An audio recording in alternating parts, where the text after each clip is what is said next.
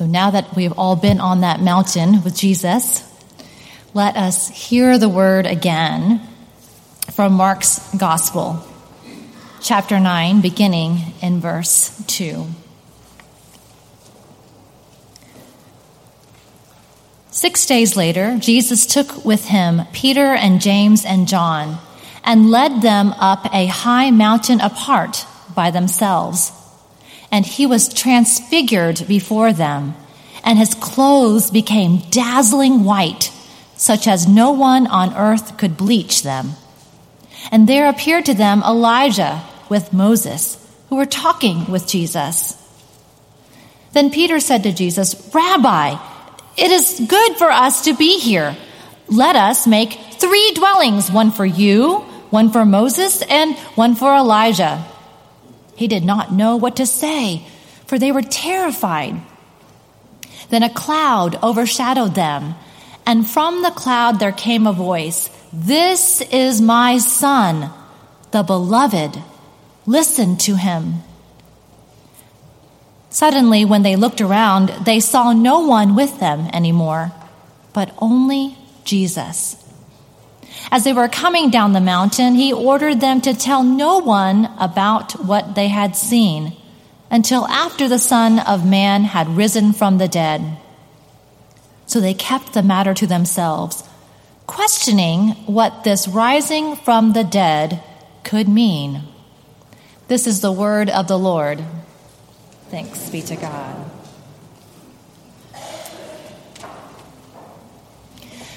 I became a runner in college. Now, my family will tell you that I use that term runner loosely. A sorority friend of mine convinced me to start running with her, and I don't know whose idea it was, since neither of us could conceive of running even one mile, much less six miles. But somehow we decided to sign up for a 10K. It was the Cooper River Bridge Run in Charleston, South Carolina. So we started training, slowly building up our endurance. First one mile, then two and three. And we got to the race, um, and we were very excited that morning of. We had no idea what to expect. This was our first race, but we were a little nervous because in our training, neither of us had actually run the whole six miles. And so we were just hoping we could finish the race. We anticipated that the last couple miles might be hard, but we were excited. We were pumped up, ready to go.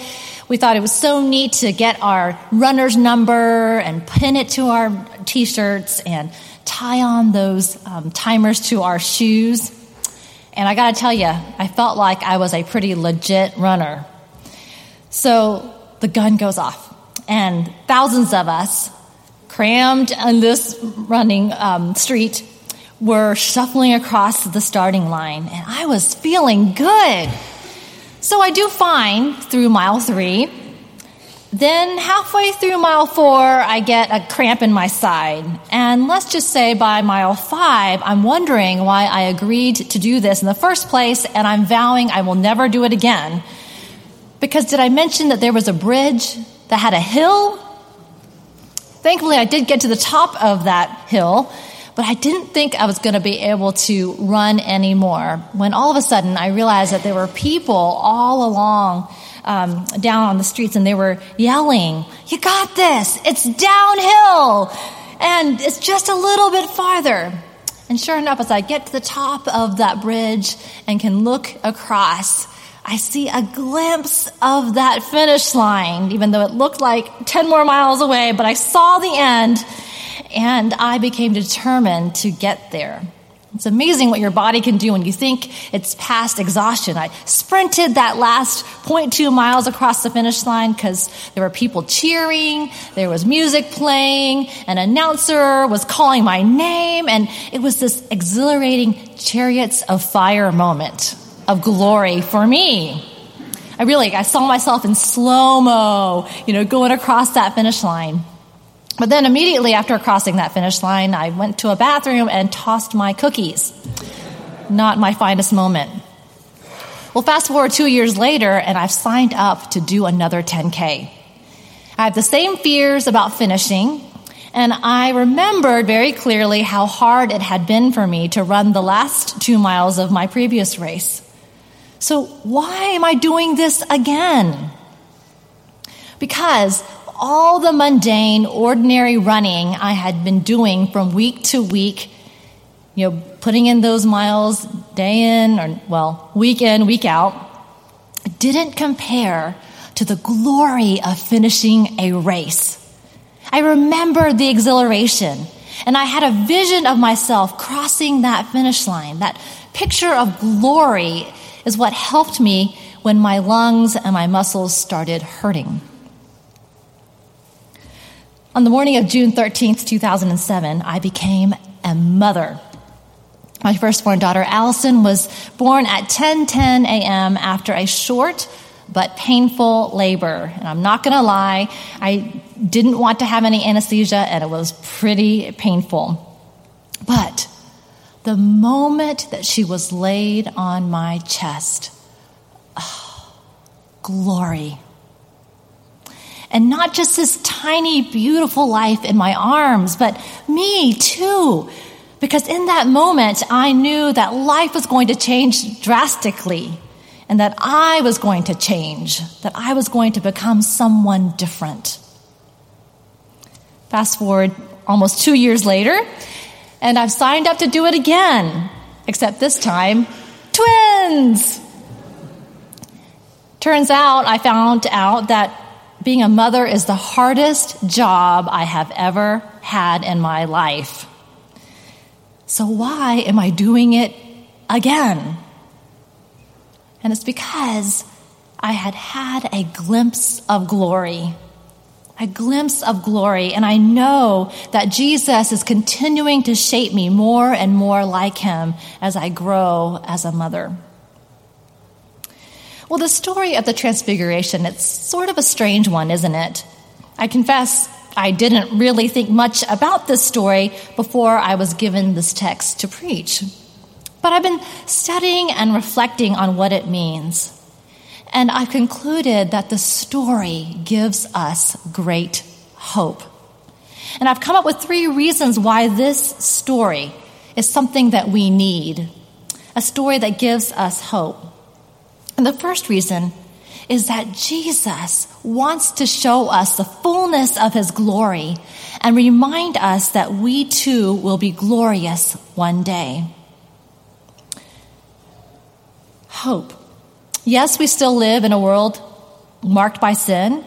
Yes, we still struggle. But who we are today is not who, will, who we will be in the future. Or at least I hope not. Jesus wants to transfigure us. He wants to change what we look like day by day. That's a, there's a fancy theological word for that. That's called sanctification. We're being changed and made more holy here on earth.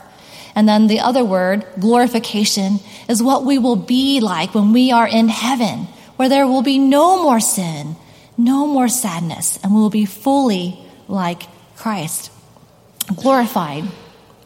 Theologian Thomas Curry writes To be a human being is to be a glory bearing, glory reflecting, glory bound creature. That is surely the meaning of such transfiguring glory, and he means the transfiguration of Jesus. To see in its brightness an anticipation of the glory of the risen Lord, and to find in him the destiny of every ordinary life. Yes, you and I have ordinary lives, but we are destined for glory. Just as I had this glimpse of my glorious runner self and a glimpse of the fullness of love at becoming a mother and all that I could become as a mother, Jesus gives us a glimpse of himself in all his glory. And we say, that is where we're going. That is who we are coming to look like. That's who we are becoming. And thank God that because I am not all who I want to be right now, I can trust that God is changing me and wants to change me. I have a vision for that and I have hope. We need a vision of the glory of Jesus to see who we will become. But secondly, we need this vision because the way of Christ's glory is through suffering. Through suffering. And this, my friends, is a message of hope. The story of the Transfiguration is placed on purpose in the church calendar on this Sunday, the Sunday before Lent begins. Lent, it's a season in which we reflect on Jesus' suffering and death, and where we too are called to die with Christ. Now, six days before this story occurs in the Gospel of Mark, Jesus takes Peter and John. Uh, I'm sorry, Jesus is speaking with his disciples. And he has told them that if they want to be his followers, they must deny themselves, take up their cross, and follow him. Now, they don't really completely know what that means. And then six days later, he takes Peter and John up on this mountain, and before their very eyes, his clothes turn white and dazzling. Um, he is in his full glory.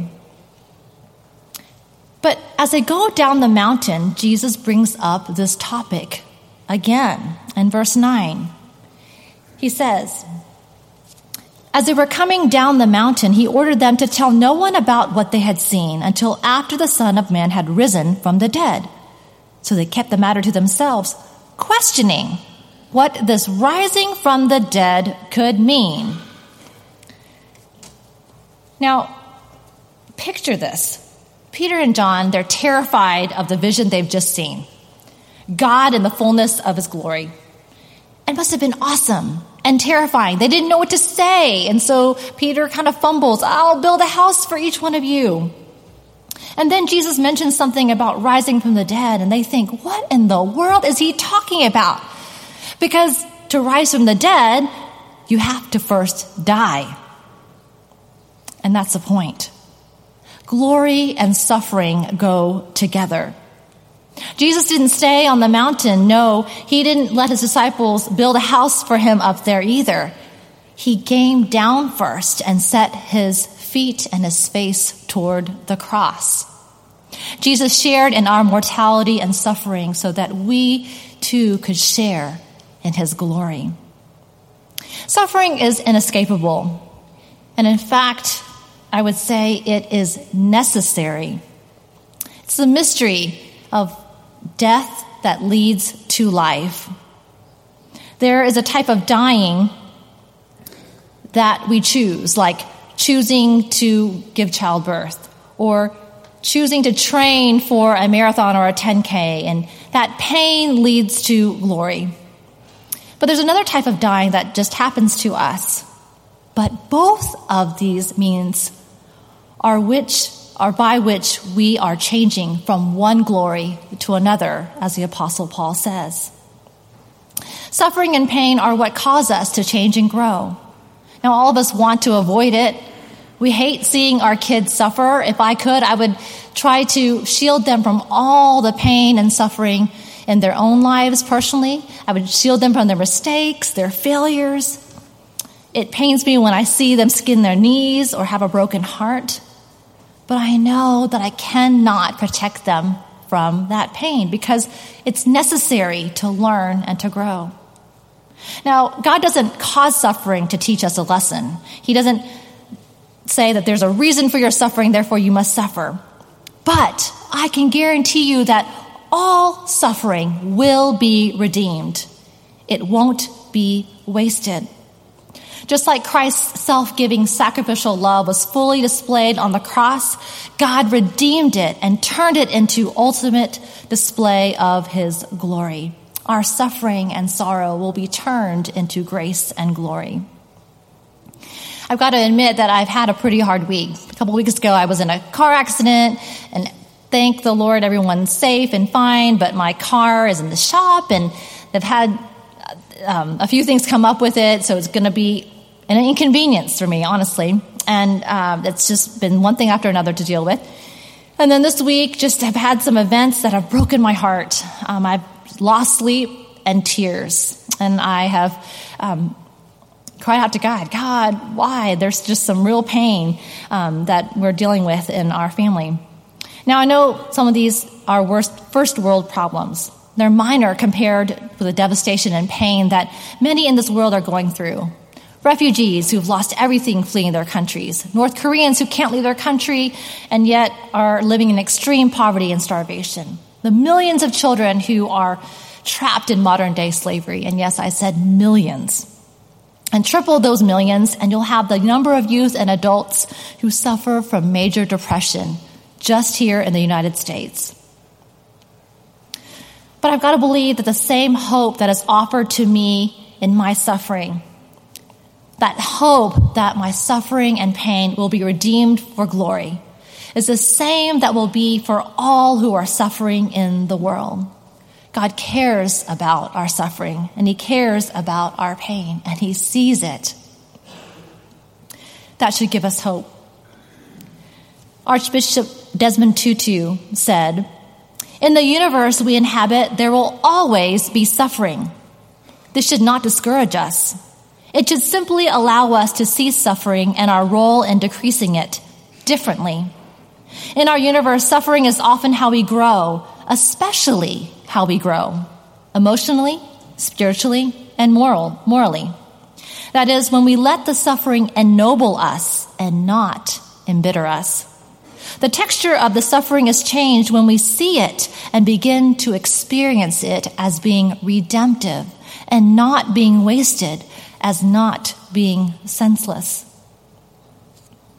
And he also says of Nelson Mandela that Nelson Mandela's 27 years spent in prison were what changed him and made him the humble man and leader of forgiveness that he was. Mandela's suffering in prison was redeemed when he helped end apartheid. Friends, that should give us hope that God is a God who can redeem our suffering and our pain, and He even uses it to change us. Thirdly, we have hope because of this transfiguration story because we are reminded in the story that Jesus is always with us. In the Exodus text that we heard, Moses wanted to see God's glory, but it wasn't just his glory that he was asking for. The very beginning of the text, what he asked of God was for his presence to be with them. And he said, God, if you don't go with us, don't let us leave from this place. And the truth of it is, God never leaves us. In this story of the Transfiguration, when Jesus was shown in his full glory, and Elijah and Moses appeared, and the disciples were afraid, all of a sudden, it says that they were alone with Jesus, and it was just him. Suddenly they looked around, they saw no one with them anymore, but only Jesus. Jesus is with us in our pain, in our suffering. He does not leave us alone. We are joined to Him.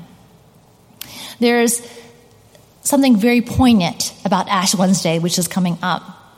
This service is one of my favorite services in the church because in this service, we rehearse this truth. This truth of who we are, that we are dust and ashes, that we are broken and sinful people. We rehearse the truth that because of that sin, we will one day die. We are mortal. But simultaneously, as those ashes are pressed into our forehead, they are pressed into the shape of a cross. We are marked by the cross. And that is to remind us that though we are mortal, though we will experience suffering and brokenness and pain in our life, we are not alone.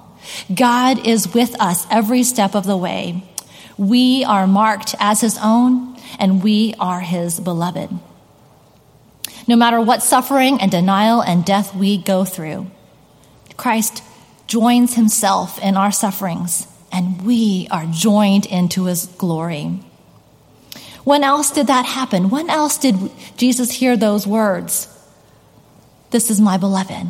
That was at Jesus' baptism when the heavens opened up and God said, This is my beloved Son. And again at the Transfiguration, we are reminded of his identity as God's beloved Son. And that same is, truth is true of us, that we are now part of this family, adopted into the family, and we too are the beloved of God. Jesus doesn't leave us to go into the world alone. He is with us. As I close this morning, I want to close with a prayer from the Book of Common Prayer that is used on this day, Transfiguration Sunday. And it points us to this hope of seeing Christ's glory, which gives us this vision of who we're going to be. That even in the midst of our suffering, Jesus will be with us, changing us day by day into his likeness. And so, as I close, let's close with this prayer. Will you pray with me? Oh God, who before the passion of your only begotten Son revealed his glory upon the holy mountain, grant to us that we, beholding by faith the light of his countenance, may be strengthened to bear our cross and be changed into his likeness from glory to glory through Jesus Christ our Lord who lives and reigns with you and the Holy Spirit, one God, forever and ever. Amen.